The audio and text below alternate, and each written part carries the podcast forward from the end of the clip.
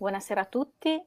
Questa sera inizia un ciclo di incontri in cui parleremo di manipolazione mentale, di violenza psicologica, di narcisismo patologico, di psicopatici. E lo faremo con la dottoressa Cinzia Mammoliti, che è qui con noi, ed è una criminologa, autrice di molti saggi su queste tematiche e, e, che è riconosciuta in Italia tra i massimi esperti nazionali in materia di manipolazione relazionale e violenza psicologica. Buonasera dottoressa e benvenuta. Buonasera Claudia, lei. Allora, partiamo subito con questo argomento, questo argomentone, perché eh, bene o male tocca a tutti noi. Mm, io ci tenevo molto ad affrontare questa tematica. La manipolazione re- relazionale e la violenza psicologica sono due argomenti eh, estremamente in voga in quest'ultimo decennio, ma che tu hai iniziato a divulgare in Italia a partire già dal 2009. Ci fai un po' di storia, eh, la storia di questo percorso e di come sia nata questa idea? Allora, intanto ti ringrazio per l'invito, saluto il pubblico. Mm, nasce l'idea ehm, da quello che recepisco essere in anni in cui io mi occupavo di educativa, quindi di disagio di minori, di donne vittime di maltrattamento e di situazioni comunque di svantaggio sociale, mm, mi accorgo che c'è un fenomeno eh, molto taciuto, molto nascosto, che però eh, costituisce fondamentalmente la più grande percentuale di eh, situazioni di violenza, cioè la, l'abuso domestico di base. L'abuso domestico che per aver luogo eh, parte da un lavaggio del cervello, quindi dalla manipolazione relazionale. Io nel 2009, come dicevi bene, mh, inizio a promulgare, a farmi promotrice di una campagna di prevenzione dopo aver scritto un progetto proprio focalizzato sulla manipolazione mentale to core, senza parlare ancora di violenza. Eh. Dico, state attenti perché eh, noi possiamo subire il lavaggio del cervello in tutti i contesti operativi, famiglia, lavoro, relazioni sentimentali e quant'altro.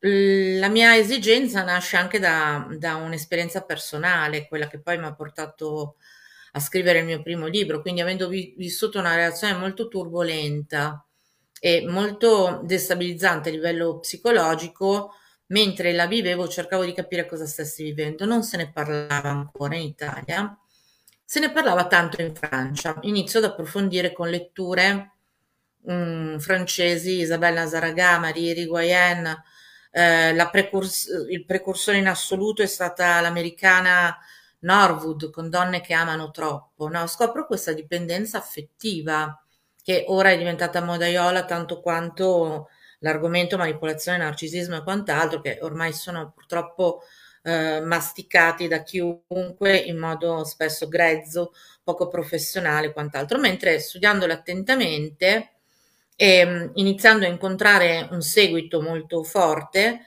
eh, insomma, affronto questo percorso per, da un lato, colmare un voto legislativo che è quello che ha lasciato il plagio, il reato di plagio dichiarato incostituzionale nell'81, e dall'altro per portare avanti una sorta di campagna personale di liberazione un po' all'inizio focalizzata sulle donne che si sentivano impotenti di, di fronte a situazioni di abuso emotivo in presenza di dipendenza affettiva in particolare. Ed è così che nasce l'idea, diciamo.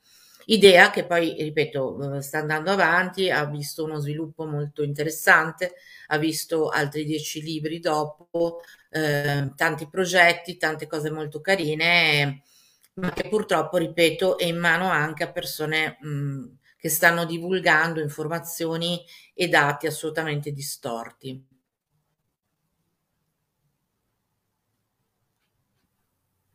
Il microfono, Claudia. Sì, eh, me ne sono accorta. Eh, infatti stavi dicendo, ne parlano in troppi e non sempre con delle competenze specifiche. Reputi che sia un male parlarne eh, o si può intravedere il vantaggio di almeno se ne parla, mh, mm, purché se ne parli?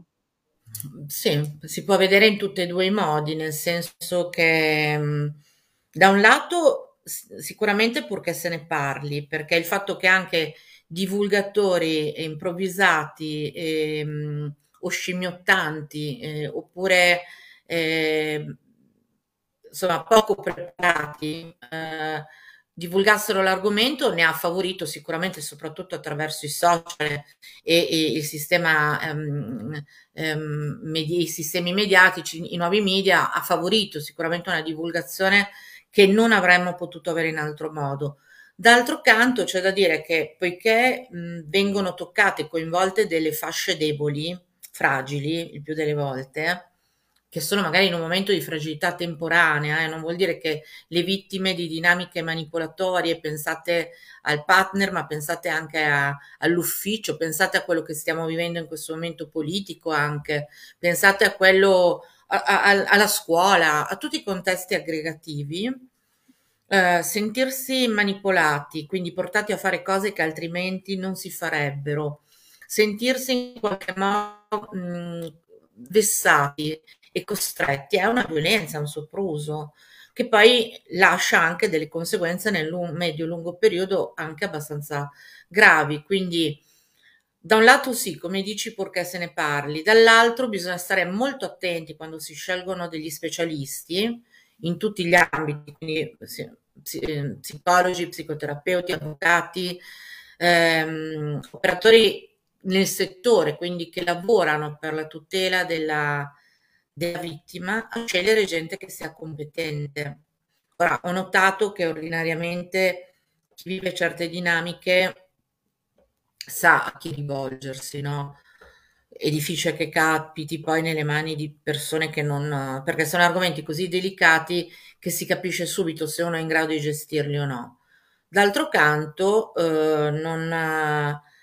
Mm, ci sono, c'è la questione della vittimizzazione secondaria che è quella sorta di vittimizzazione tale per cui eh, tu non sei solo vittima di quello che subisci, ma anche di quello che gli organismi, le istituzioni che dovrebbero essere preposte alla tua tutela nicchiano, non ci sono o peggio ancora sono impreparate. Sì, eh, infatti come dicevi tu, magari mh, chi si ritrova in queste situazioni si rivolge anche alle associazioni come primo step e chiede consiglio. Eh, Il fatto è che le associazioni spesso sono, hanno persone dentro che non, non, conoscono bene il fenomeno.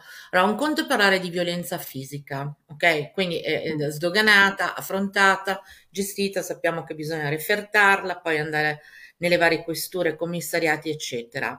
E io vedo molte associazioni contro, associazioni contro la violenza tarate più su questa cosa qua quindi come preparare la madre farla scappare, metterla in un rifugio, eh, isolarla dal carnefice, eccetera. Sull'abuso psicologico, che è un qualcosa molto più, sofistic- molto più sofisticato, molto difficile da riconoscere per la stessa vittima che la vive e il problema è un po' diverso. Lì la preparazione spesso è scarsa, anche appunto da parte di eh, quelli che dovrebbero essere operatori eh, qualificati e preparati, ma proprio perché c'è poca formazione, poca, molta poca formazione. Sappiamo che l'Italia è il paese per antonomasia in cui non si investe nella formazione.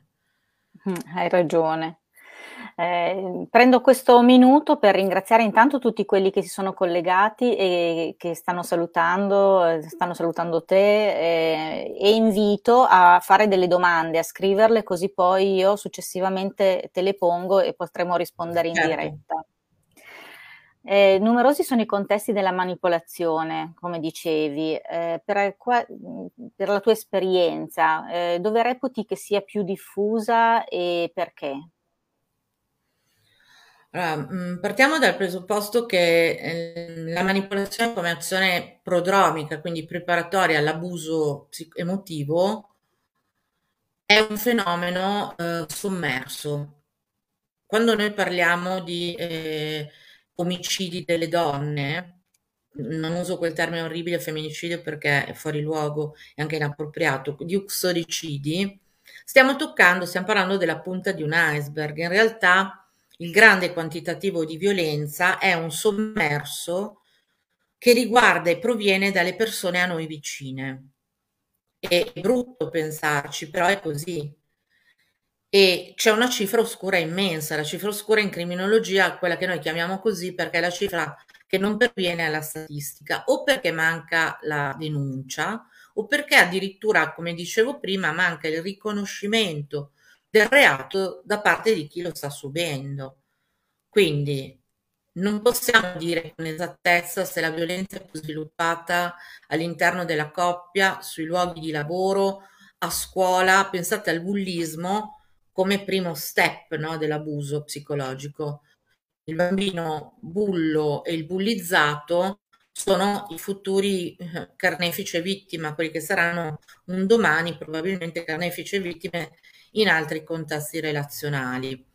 Sicuramente il peggio, ehm, anche perché è, è quello che più, meno facilmente arriva alla statistica, avviene sotto le mura domestiche, insomma, dove praticamente un po' per la cultura i pani sporchi lavateli a casa tua, un po' per quella cult- subcultura del manteniamo unite le coppie malgrado tutto, un po' per la tendenza dei tribunali a eh, salvare capre cavoli nelle relazioni e a volte a bendarsi un po' gli occhi di fronte agli abomini che succedono sotto le mura domestiche e una cultura un po' ehm, catolicizzata, diciamo, un po', un po troppo di, di par, un po' troppo, vabbè, mi addentrerei in, in discorsi polemici, comunque siamo in un'Italia, in, una, in un paese molto arretrato ancora sotto il profilo ehm, dell'evoluzione inerente alla tutela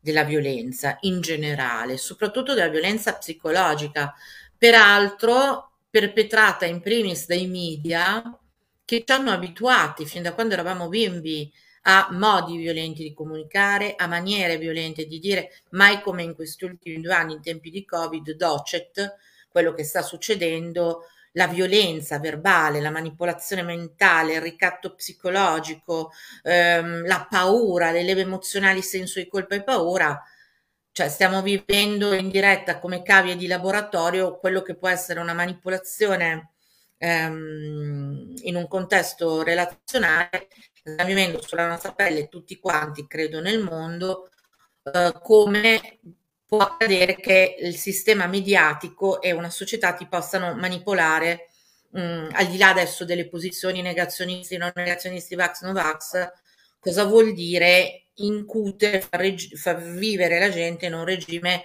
di paura, terrore, insicurezza per farle fare appunto quello che si vuole, lo stiamo vivendo, credo un po' tutti.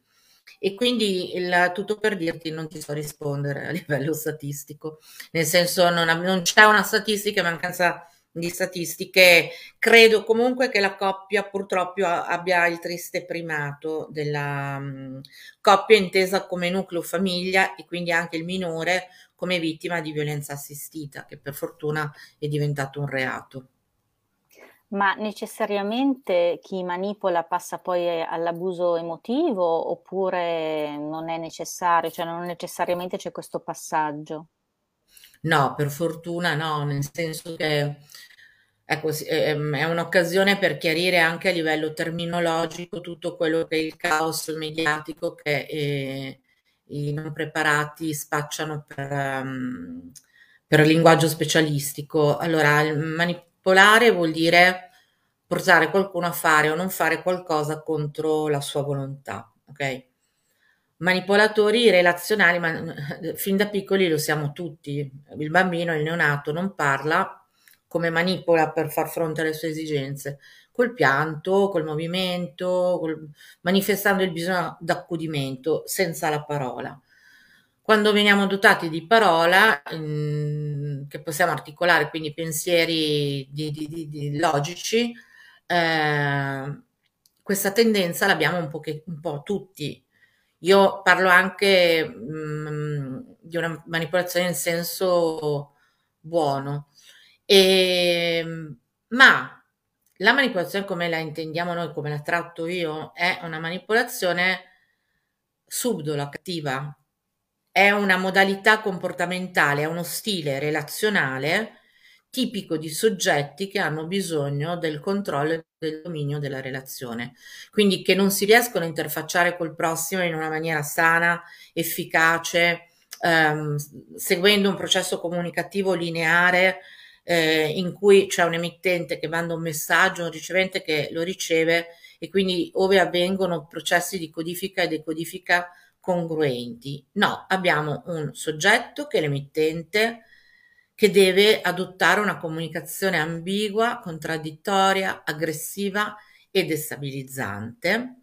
È un ricevente che deve subire questa cosa.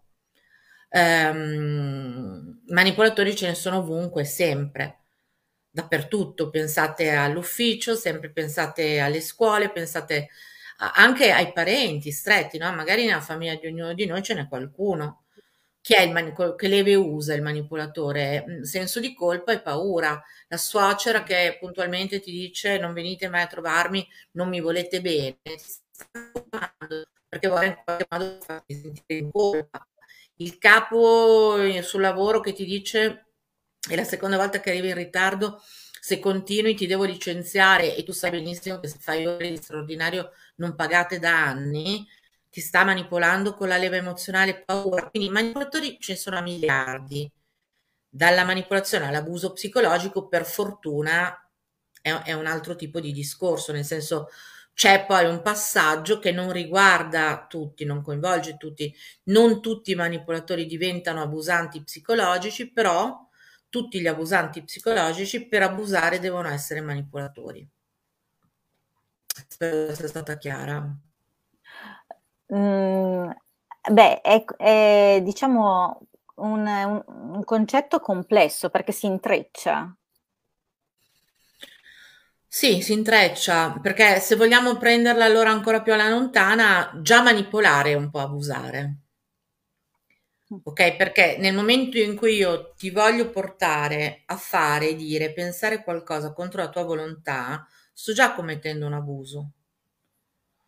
Diciamo che eh sì. cos'è, qual è la differenza? Qual è il confine? Il tipo di danno che riceve chi subisce. Quindi dalla manipolazione tu passi alla violenza psicologica come? Quella, eh, il, il, focus è la comunicazione, no? Eh, come il nostro percorso attuale, parliamo di comunicazione violenta. Il focus, l'obiettivo è sulla comunicazione. La comunicazione destabilizzante del manipolatore diventa poi comunicazione violenta quando siamo nell'abuso. Allora diventa violenza verbale, derisione, insulto, eh, umiliazione, denigrazione, svilimento, eccetera, eccetera, eccetera, fino a forme molto più subdole e articolate. Eh, espresso benissimo il concetto, infatti Enrica dice verissimo, è proprio è arrivato. Nel tuo libro, che è diventato un bestseller, si chiama, si intitola I serial killer dell'anima, parli di una manipolazione buona. Eh, che cosa intendi per manipolazione buona?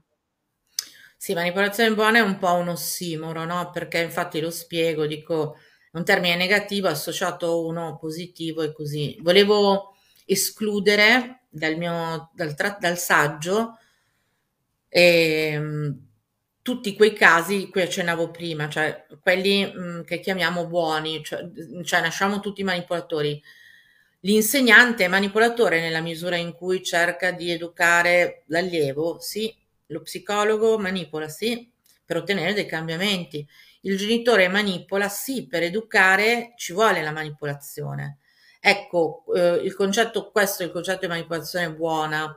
Eh, facevo l'esempio di mio padre nel libro, eh, rimase malissimo quando lo lesse, però ehm, l'esempio era un padre che ti vuole bene molto, ma che vo- e che vorrebbe per te quello che sognava lui per sé, no? Una figlia magistrato. Ma non era la mia strada, non erano i miei interessi.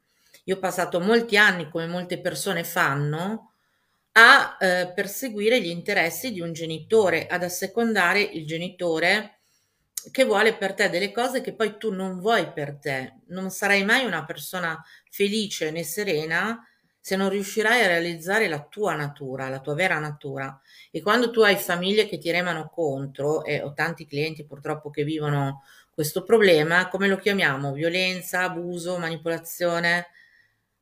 Oppure semplicemente buona fede, è un po' ignoranza emotiva, è un po', un po egoismo, no? È, è, più facile a volte per un genitore saperti stabilizzato in una professione che a te eh, eh, deprime, ehm, toglie energie, non interessa, ma è sicura nel senso tradizionale del termine, il cosiddetto posto fisso, piuttosto che sapere magari un figlio fare una, mh, mm, svolgere una professione a rischio, difficile, ehm, poi per una donna particolarmente difficile e, e con tutti i rischi del caso e il genitore si agita, è preoccupato, egoisticamente cerca sempre magari di portarti su altre nuove diverse traiettorie, ecco. E, anche questa è manipolazione, non cattiva, perché in questo senso l'obiettivo non è eh, crudele, non è quello del manipolatore di cui parlavamo prima, farti fare qualcosa contro la tua volontà, ma è eh, cercare di indirizzarti su quella che è una strada che loro ritengono giusta, mentre l'ideale per un figlio sarebbe quello che diceva Khalil Gibran, i genitori sono l'arco, il figlio è la freccia. Il genitore può dare una direzione, ma non può decidere la direzione per il figlio. Ecco, e quando il figlio riconosce questa manipolazione buona, in buona fede, ma il genitore non la riconosce, spesso non no. la riconosce. No, certo. Come si esce da quell'impasse? So, è la storia della mia vita, nel senso, da quell'impasse la, ne esci mh, mm, combattendo quotidianamente, eh, cercando di fare ragionare, facendo valere le tue ragioni sempre, non arrendendoti mai, eh, fino a dover decidere a un certo punto di capire, di maturare, crescere veramente e ehm, sganciarti dal bisogno di approvazione mh, della famiglia, questo è un modo per evolversi, per crescere, per sottrarsi a delle dinamiche no? che possono assolutamente precluderti tutta una vita, perché io sono più le persone che conosco che fanno una vita che non vorrebbero fare che non il contrario. Proprio ah, perché magari assoggettate ai desideri di genitori, eh, di partner, di, di, di una società che li vorrebbe in un modo anziché in un altro e, e loro vorrebbero essere dell'altro. Questa cosa qui fa soffrire molta gente, insomma, quindi tenere duro, cercare il dialogo finché si può, dopodiché ehm, ci si arrende, si decide per sé, si va avanti anche senza che gli altri, anche senza il benestare. È molto importante imparare a prescindere dal benestare dei genitori, eh, perché per me i sensi di colpa uccidono molto più delle sostanze, perché ti fanno ammalare, perché ti fanno perdere la lucidità, ti portano esaurimenti, depressione e, cosa, e compagnia bella. Mentre riuscire a sviluppare una personalità che sia eh, completamente libera dal condizionamento di terzi, in primis per noi genitori, la grande terapeuta Alice Miller Docet, qua consiglio la lettura di tutti i suoi libri, aiuta tantissimo a venire fuori da situazioni ehm, pesanti e mm, fastidiose e che ci lasciano sempre un po' incerti, non, non, ci fanno mai sentire congruenti con noi stessi. Quello, quello è l'obiettivo, essere congruenti con la nostra natura, nel bene e nel male. Eh, ha ragione, ehm, del resto fa parte del percorso di crescita di ognuno di noi, no? Quello di maturare, diventare indipendenti e eh, liberarsi dai sensi di colpa, eh, liberarsi della paura di eh, essere abbandonati anche, di perdere un rapporto importante, perché quello con la famiglia comunque è un rapporto importante. Certo. E, e quindi, insomma, chi ci si ritrova in mezzo, ci sono tante persone, eh, non è facile uscirne. Però consiglio di leggere il tuo libro perché qual è il titolo di quel libro lì che racconta la tua storia? No, no, eh, no, è sempre nei serial killer dell'anima sono solo due. Però è bella l'idea di una mia biografia, potrebbe aiutare, perché se ce l'ho fatta io col padre come il mio, ce la fa chiunque. Ascolta, ma no, volevo dire, era, sono due paragrafi dei serial killer dell'anima Volevo suggerire un bel libro a, a chi ci ascolta sull'argomento Genitori manipolatori di Isabel Nazaragà. Genitori manipolatori. Allora, Isabel Nazaragà è stato il, precur- il pioniere europeo sulla manipolazione, ok? Ok, lo Quindi, scrivo nei commenti intanto. Scrivilo nei commenti perché è molto molto sì. illuminante mi permetto poi di suggerire tutti i libri di Isabel Nazaragà, così come tutti i libri di Alice Miller, perché hanno trattato molto bene la Miller addirittura in un suo testo mh, mm, parla di come noi siamo stati schiavi della... Beh, lei è abbastanza forte dal punto di vista anticlericale, contro il quarto comandamento, onore il padre e la madre. Lei dice è stato questo comandamento che ha rovinato la vita di milioni di persone. Qua parlo nell'ottica della, della mia professione, della parte del mio lavoro che vede genitori abusanti sui minori. Io lavoro tantissimo con l'abuso sui minori e l'abuso sui minori arriva, mm, mm, fa brutto dirlo, da parte dei genitori. Ok, quindi è molto Mm, sono molto interessanti quei testi perché fanno un'analisi spietata ma realistica di quella che è la situazione odierna. Eh, qui abbiamo due commenti, uno di Enrica che dice il problema eh, è quando sono nascosti i manipolatori, nel corso degli anni peggiorano, muore la fonte primaria ed emerge il delirio. Mentre Valeria Boni dice, mh, mm, allora aspetta che è arrivato un altro commento, Buonasera dottoressa, questo forte bisogno di approvazione che sentiamo nei confronti dei nostri genitori, se non riconosciuto eh, e non portato a maturazione, potrebbe renderci future vittime di veri manipolatori? Caspita, certo, sta alla base questo problema. Infatti, noi spe- mm, molto spesso chi cade in queste dinamiche ha maturato fin da bambino, bambina, un bisogno di senso d'approvazione, no? Quando il genitore eh, non ti riconosce, non ti apprezza, non ti stima se tu non obbedisci ai suoi dettami, alle regole no, che, che, che, ti impongono, eh, sviluppi già da giovane, già da piccolo, un senso di non, um, non ti senti adeguato, non ti senti accettato. Come dicevi tu, Claudia, prima, hai paura anche di essere abbandonato sei bambino, non capisci e dici, ma no, cos'è? Se non mi adatto qua mi mollano i genitori, non mi amano più. Allora, questo ricatto sta alla base di centinaia di casi poi di abuso che possono sopravvenire quando si è adulti, perché per un fenomeno che prende il nome di coazione a ripetere, noi replichiamo quegli schemi nei rapporti futuri disfunzionali che abbiamo appreso in famiglia. Eh, non voglio dire che tutti i danni degli adulti derivano dalla, del, da, da, quella che è stata l'infanzia, però se non tutti, quasi tutti, credetemi, cioè proprio la statistica qua è spietata, dal più efferato serial killer fino alla vittima più eh, dipendente e angosciata e masochista del mondo, eh, purtroppo l'influenza e la causa nella, all'interno della, della, della del proprio nucleo familiare è, è potentissima.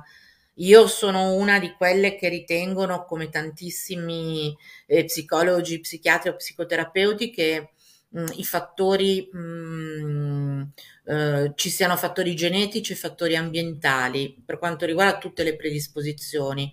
Ma nell'ambito criminologico la predisposizione a essere vittima e carnefice vede moltissimo i fattori ambientali e situazionali e quindi quelli che sono gli schemi appresi e introiettati quando eravamo bambini. Se io arrivo eh, da una famiglia in cui eh, la mamma veniva insultata e il papà era il tiranno, un domani replicherò probabilmente quello schema o nella veste della vittima, più probabilmente se ero una bambina, o in quella del carnefice, più probabilmente se ero un bambino, ma si possono anche invertire i ruoli, eh? chi è stato vittima può diventare carnefice e viceversa.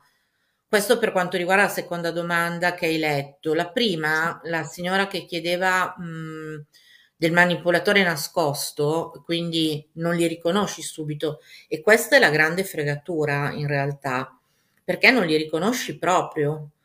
Tu ah, abbiamo queste persone che si camuffano se voi andate a leggere i 30 punti, vabbè, sarà argomento poi della prossima puntata nostra, i tratti sì. tipici del manipolatore, però eh, se andate a leggere bene quei 30 punti, molti sono collegati al camuffamento. pensiamo solo al fatto che mentono sempre, quindi voi, noi non sappiamo con chi abbiamo a che fare, perché se, come lo sono stata io una vita, sei credulona, e quindi per me, io, io non dico bugie, ma nemmeno quelle bianche, cioè non conosco la bugia, ok? E quindi io tendo a credere, tendevo non più, a credere a tutto quello che mi veniva detto. E il problema è che loro fanno proprio uso di queste persone qua, particolarmente ingenue, diciamo, se, per non usare altri termini, per occultare quello che sono veramente, indossare delle maschere. Il secondo libro dopo il, il serial killer è stato eh, le, il manipolatore affettivo e le maschere del manipolatore affettivo. Ne ho intercettate una decina. E loro le indossano, si vendono per quello che non sono e di solito chi compie questa operazione è quello poi destinato a passare all'abuso emotivo, dato che noi abbiamo distinto le due categorie, il manipolatore rimane tale e il manipolatore che poi diventa un abusante. L'abusante indossa la maschera per ingannarti, per predarti, è un po' come il cacciatore con la preda, no? Ti mette lì il formaggio, la trappola, tu abbocchi e poi può emotivamente massacrarti. C'è un altro commento di Dorotea che dice: Credo infatti che un genitore non tramuta facilmente i suoi sentimenti in crudeltà gratuita o prevarica i figli fino all'infamità, calunnia, denigrazione, violenza verbale o fisica. Non ho capito. Credo che non. Credo che un genitore non tramuti facilmente i suoi sentimenti in eh, tutte queste cose negative, lo fa inconsciamente in buona fede, come si diceva prima. No, assolutamente no. Esiste la crudeltà mentale, non lo dico io, lo dimostra Zimbardo in un suo esperimento storico. Guardate il film di Experiment oppure ehm, L'effetto Lucifero, il titolo del libro. La crudeltà esiste, la crudeltà mentale esiste, parleremo in una delle prossime puntate dei disturbi di personalità più tipici di questo di questa modalità, quindi il disturbo narcisistico e quello psicopatico, ehm, ci sono genitori assolutamente sadici che proprio replicano eh, e ehm, si divertono a far soffrire i figli. Eh, è chiaro che in una, in una buona parte, di, in una buona percentuale di azioni lesive di questo tipo non vi è eh, la consapevolezza. Il pedofilo lavorando, vedendo anche gli abusi sessuali sui minori, eh, che, che, se ne pensi, è un personaggio che soffre nel, nell'attuare, nel passare all'azione e nove volte su dieci è stato abusato nella vita, no? Noi eh, abbiamo questa visione mo- mostruosa del pedofilo che va, importuna il minore, il pedofilo veramente ha una malattia, un disturbo, un problema serio. Ma questo problema anche lui nella, nella sua mh, perversione, perché così viene trattato nel DSM, comunque nel suo disturbo grave ha eh, una tendenza a replicare uno schema per ripararlo. Quindi mh, mm, paradossalmente un pedofilo è, è meno consapevole di un genitore a volte crudele mentalmente. E io vi dico, uno dei casi di crudeltà peggiori a cui assisto nel mio quotidiano è il trattare, utilizzare i minori in sede giudiziale in fase di separazione con, quella, eh, così, con la cosiddetta alienazione parentale, cioè prendere un bambino e fargli il lavaggio del cervello inducendolo a odiare l'altro genitore. Questa è una delle forme di violenza più subdola, più brutta, più cattiva, più atroce che puoi fare. Vi garantisco che lì c'è pieno, uh, um, piena consapevolezza. Ecco. Flora dice: Oggi è più facile perché ci sono i suoi studi, dottoressa, che ci ha illuminato. Dieci anni fa si, va- si vagava nel buio più profondo. Grazie, è vero però.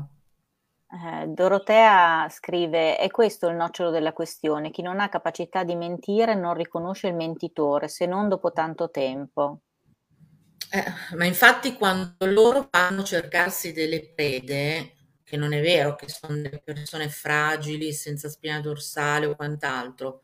Anzi, sono persone che si caratterizzano mh, per una particolare purezza d'animo, diciamo, no? ingenuità, un po' le cappuccetto rosso, che possiamo essere cappuccetto rosso a qualunque età, dipende un po' da come siamo state educate.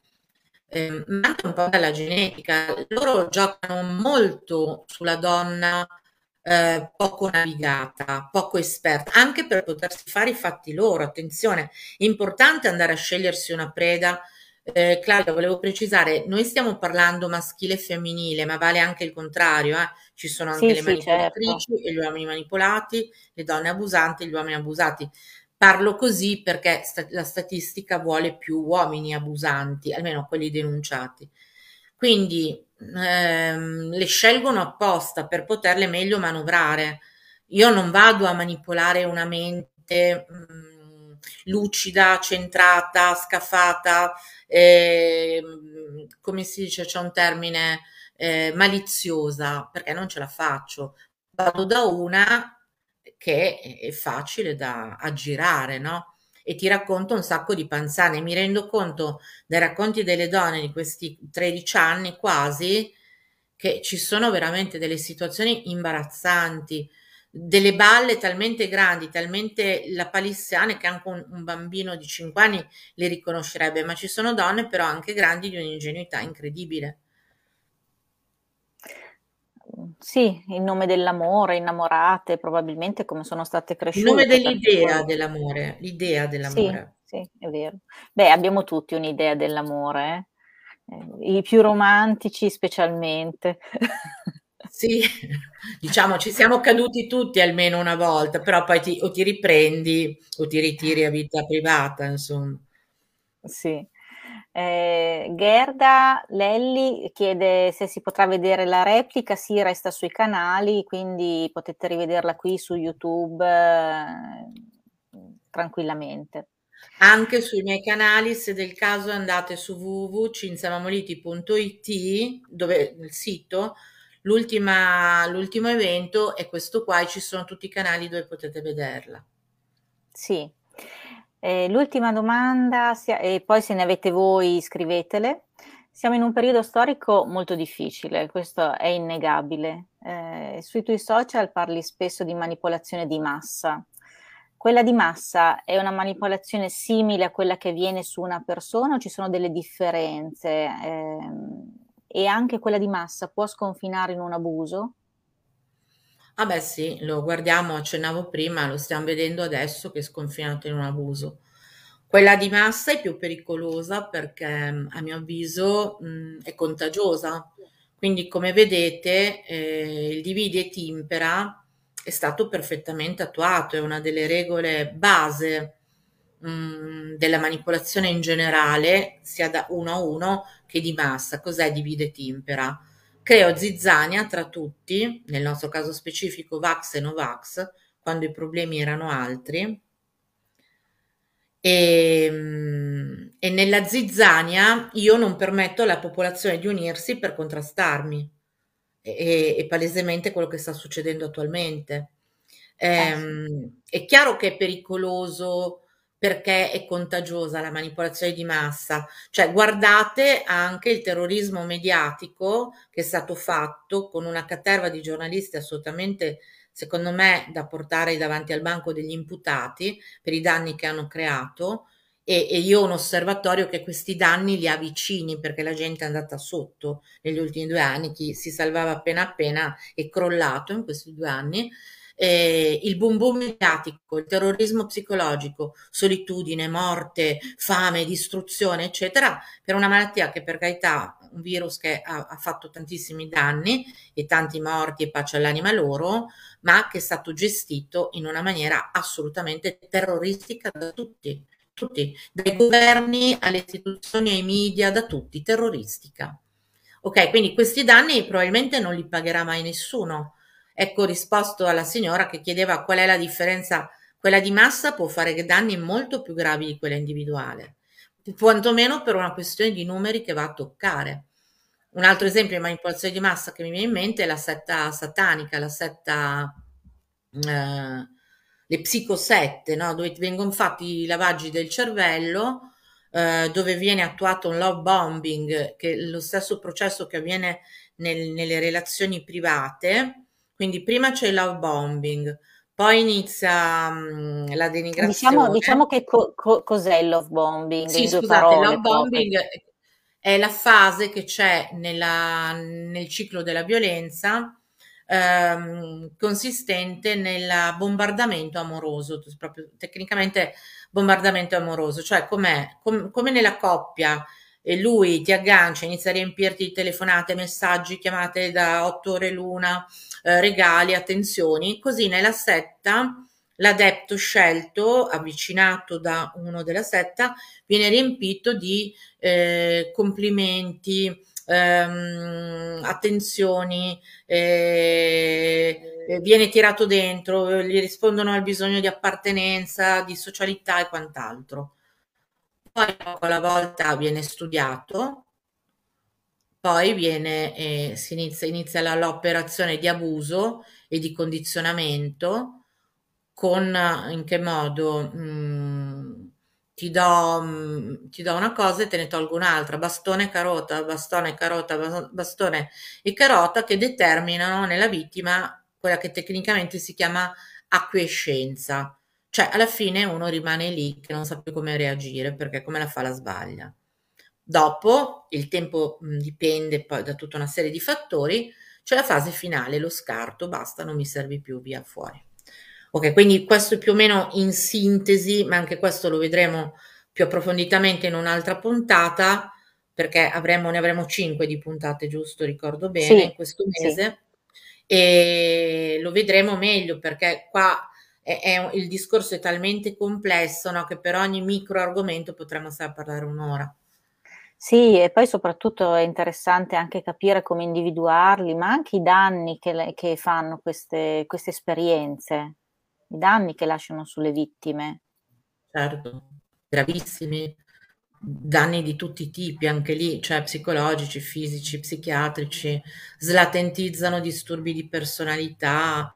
Vabbè, in altra sede vi parlerò di uno studio che ho fatto con la dottoressa Sorcinelli, presidente dell'Inc Italia, su questa sindrome che abbiamo individuato, sindrome da manipolazione relazionale, insomma. Mary chiede, eh, dice, per me è un onore porle questa domanda. Come posso distinguere il vero dal falso, sentendomi a volte in dissonanza? Come, come proteggerci dalla manipolazione dittatoriale mainstreaming? Mm. Allora, in questo momento, proto- pro- allora, distinguere il vero dal falso per noi, se stiamo parlando di questo momento storico, non è più possibile, secondo me il bombardamento di eh, informazioni contraddittorie ci dovrebbe portare a spegnere tutti quanti i televisori e non, a, non ascoltare più nulla. Ok? Perché comunque non, non, si capisce più neanche dove stia il nemico, se c'è un nemico, cosa, cosa succeda, quali siano i piani. Perché complottismo, negazionismo, imbecilli, perché dobbiamo metterci dentro anche quelli, e, e verità si sono mischiati per troppo tempo, due anni e quindi chi di noi ha più questi strumenti? Sai, io mi, appoggio molto a quello che eh, leggo come mm, attendibile. Posso fare qualche nome, Claudia? No. Mm, Vabbè, comunque, forse... no, ok. E ci sono dei nomi delle persone che... Mm, Beh, ma dai, fa, falli, tanto è il tuo punto di vista, quindi... Esatto, è il mio punto di no? vista. Ecco.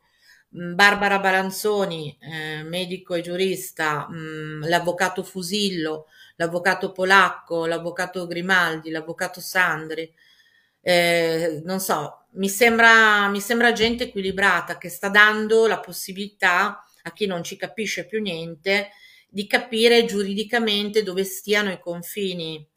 Eh, io sono donna di legge prima che di psicologia, perché la mia mh, mm, prima laurea e preparazione, estrazione e, e in giurisprudenza, la seconda in psicologia clinica, però mi sento sempre molto donna di legge, quindi io sto patendo molto questo momento storico perché mi sembrano violate tante norme costituzionali, ma chi è che ce lo può dire? Un avvocato veramente preparato o dei costituzionalisti, magari non è vero, magari tutto questo è giusto, capite? Non si sa più dov'è la verità. Mi limito a dire cosa sto seguendo io, ma rimango sempre con i canali aperti perché chi mi dice che queste persone magari non cavalchino l'onda, a me non sembra, però eh, dov'è la verità? Ormai non siamo più in una situazione credo di fidarci di niente e di nessuno. Stiamo come su una zattera in mezzo all'oceano a aspettare che finisca. Um, possiamo guardare soltanto quello che accade realmente. I vaccini, vaccini sì o vaccini no, hanno effettivamente bloccato questa pandemia in buona parte. Eh, probabilmente è stata raggiunta, stiamo raggiungendo un'immunità di gregge. Probabilmente l'Italia, che è anche un paese di persone mh, spesso superficiali, va tenuta un, un po' sotto. Eh, io sono stata una che si è sempre pronunciata contro il governo Draghi, ma magari vista da un, un altro punto di vista, l'italiano e uno che va tenuto eh, al guinzaglio perché poco poco eh, sbraca e allora forse da noi questo guinzaglio più serrato è collegato al fatto che se sbracchiamo si ritorna appunto a capo e nessuno se lo può più permettere. Quindi vi invito a guardare sempre le informazioni da una parte e dall'altra e decidere voi qual è la vostra verità e cercando sempre di seguire a pelle, a istinto e a fiuto quello che c'è da fare e quello che non c'è da fare. Io non mi sono vaccinata non perché sia una Novax, ma perché ho una percezione brutta riguardo a quello che potrebbe succedermi, solo per quello. Se no, sarei una naturalmente vaccinata. Mi sono abituata come un animale a seguire il mio istinto e nient'altro, farmi guidare solo dal mio istinto, dalla mia preparazione, dai miei studi, dalle mie analisi e nient'altro, non c'è nient'altro. Quindi questa cosa la possiamo fare tutti. Sì, hai perfettamente ragione. E Zena chiede, potrebbe fare due parole sulla manipolazione di gruppo per piacere? C'è qualche dinamica particolare che la differenzia da, da quella tra due persone? Intendo ad esempio gruppo di lavoro su un singolo, ma anche altro. Sì, ne abbiamo parlato prima, diciamo, mh, mm, allora, dove c'è il gruppo pensiamo al mobbing, come dici tu, sul lavoro, al mobbing anche condominiale, allo stalking condominiale, eh, sembra una roba folle, ma non so, i condomini che hanno morte con uno, e al bullismo, che sono tre fenomeni che possiamo paragonare, no? Eh, violenza di gruppo, quindi dove c'è, ricordatevi, il branco, c'è un maggior pericolo di violenza.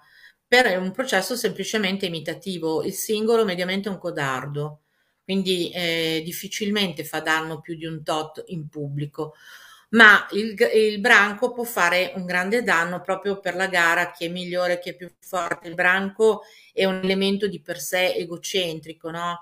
Al di là che vi sia all'interno un egocentrico o meno. Quindi nelle dinamiche di violenza di gruppo, dove ci sono spesso anche i gregari che assistono e rinforzano quelli più violenti, mh, mm, l'obiettivo unico è... Eh, eh, disgregare il gruppo, metterli l'uno contro l'altro, ovviamente in maniera legale, non posso certo consigliare sistemi illegali o, o altra violenza che può ripercuotersi contro chi è in ballo. I sistemi legali ci sono ne, nell'ambito aziendale i sindacati, nell'ambito delle strutture scolastiche, ehm, come si chiamano ora? Per me era il preside, i, eh, i dirigenti scolastici. I dirigenti scolastici, mi fa ridere i dirigenti. Vabbè, i presidi, i vecchi presidi, comunque andate o i, o i docenti addirittura. Ehm, non arrendersi se si, rispe- si ricevono risposte negative. Eh? Quindi iniziare a, i sindacati ultimamente non stanno dando grande prova.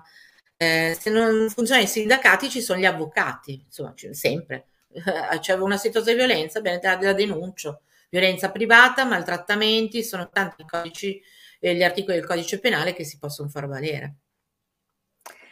Bene, abbiamo, siamo arrivati alla conclusione di questa puntata. Eh, grazie Cinzia per averci illustrato intanto la differenza fra la manipolazione psicologica e, eh, e la violenza psicologica. È, è, arrivata un'altra domanda adesso, io non so se la possiamo leggere o vai, se vai, vogliamo vai. chiudere. C'è un modo di aiutare il manipolatore o manipolatrice quando non è particolarmente cattivo? Sì, certo, assolutamente. Mm, lo vedremo anche nella prossima puntata, ma eh, quando il manipolatore è eh, consapevole, mh, mm, sente che vuole farsi aiutare, vuole uscire dalle dinamiche che vive, c'è, c'è la psicoterapia, se no c'è la mediazione. Quindi eh, al di là che sia affetto o meno da un disturbo di personalità, posto che anche nel disturbo narcisistico, che è difficilissimo da, da curare, il, il, narcisista lieve, a mio avviso, è trattabile. Eh, la condizione è sempre solo una, purché il diretto interessato abbia una forte motivazione, se no non se ne esce. Ecco, questo è il consiglio che abbiamo dato a Giovanni. Per eh, tutto il resto, tutti gli altri approfondimenti di cui parleremo, segnatevi, mi raccomando, tutti i venerdì di ottobre, saremo qui alle 9 di sera con la dottoressa Mammoliti e noi vi aspettiamo. Dottoressa, a, a venerdì prossimo. A venerdì, grazie mille. Saluti a tutti, grazie Claudia. Grazie a tutti. Ciao.